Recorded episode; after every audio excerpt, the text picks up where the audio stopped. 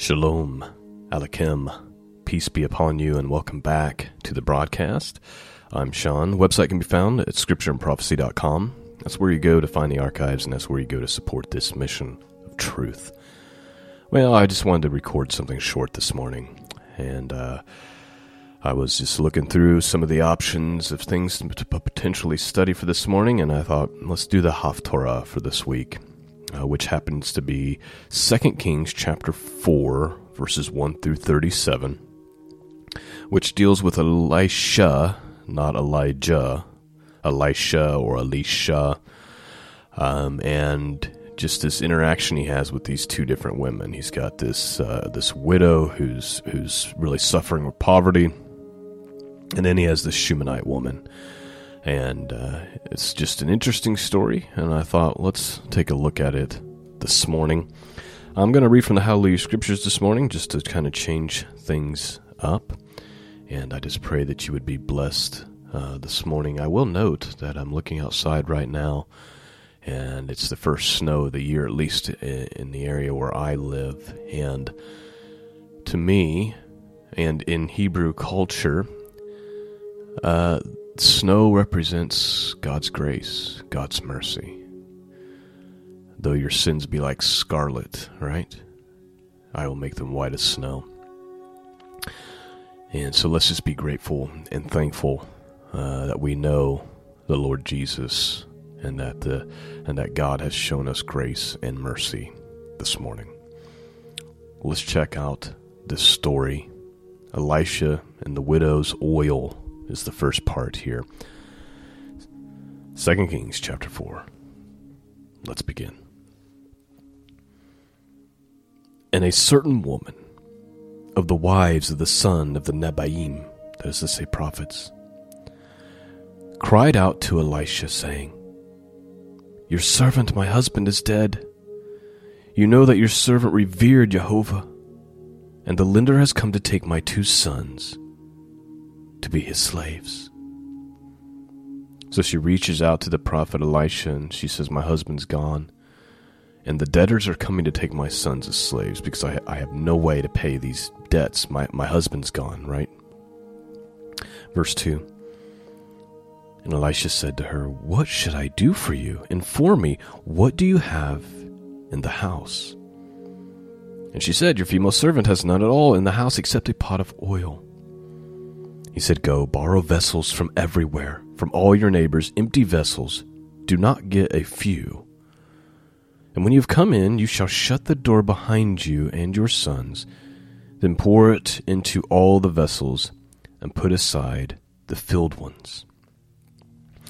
So please note, I think this morning I'm going to be just raising questions, as opposed to giving a bunch of commentary or thoughts.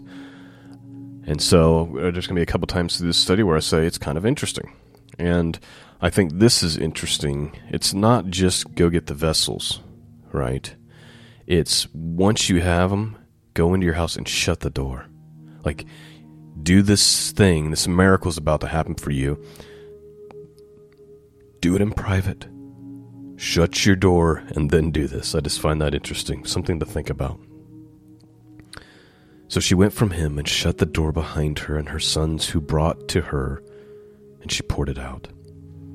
And it came to be, when the vessels were filled, that she said to her son, Bring me another vessel. But he said to her, There is not another vessel.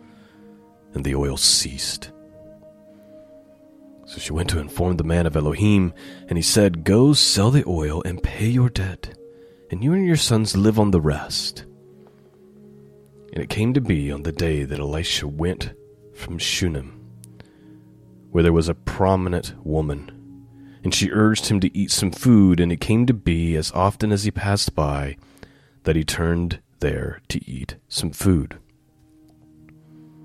Please note, I just want to point out the contrast here. In the first story, we have a poor woman whose husband is gone and she's got all this debt and she's severely impoverished, and Elisha helps her. In this instance, we the next instance here that we're getting into is it, it's no it's no longer a poor woman, but a prominent woman. And it goes to show that regardless of your economic status, we all have a need that only God can fill. We all need God's grace and mercy. We all need something. So she sets up this place for him where he can come and rest and have food. Verse 9. And she looked to her husband, or she said to her husband, Look, I know that this is a Kodesh man, that is to say, a holy man of Elohim, who passes by us continually. Please let us make a small upper room on the wall, and let us put a bed for him there, and a table, and a chair, and a lampstand. And it shall be, whenever he comes to us, let him turn in there. And it came to be on the day that he came there that he turn into the upper room and lay down there. And he said to Gehazi, his servant, Call this Shunammite woman. So he called her, and she stood before him, and he said, and he said to him, Please say to her, Look, you've gone to all this trouble for us. What is there to be done for you? Should I speak on your behalf to the sovereign or to the commander of the army? And she answered, I am dwelling among my own people. Please know that basically she's saying, What could you I'm a prominent woman. I, I what what could you possibly do for me? Verse 14, and he said, What then is it to be done for her? And Gehazi answered, Well, she has no son, and her husband is old. And he said, Call her. So he called her and she stood in the doorway. And he said, About this time next year you shall embrace a son.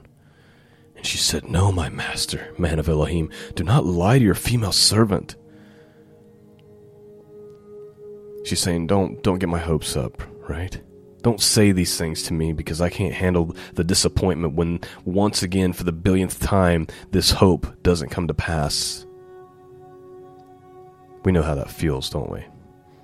You pray and you pray and you pray year over year or month over month and it just and you get your hopes up that this is going to be the time that there's the breakthrough and then it doesn't happen. And you get to a point where you're kind of callous about it.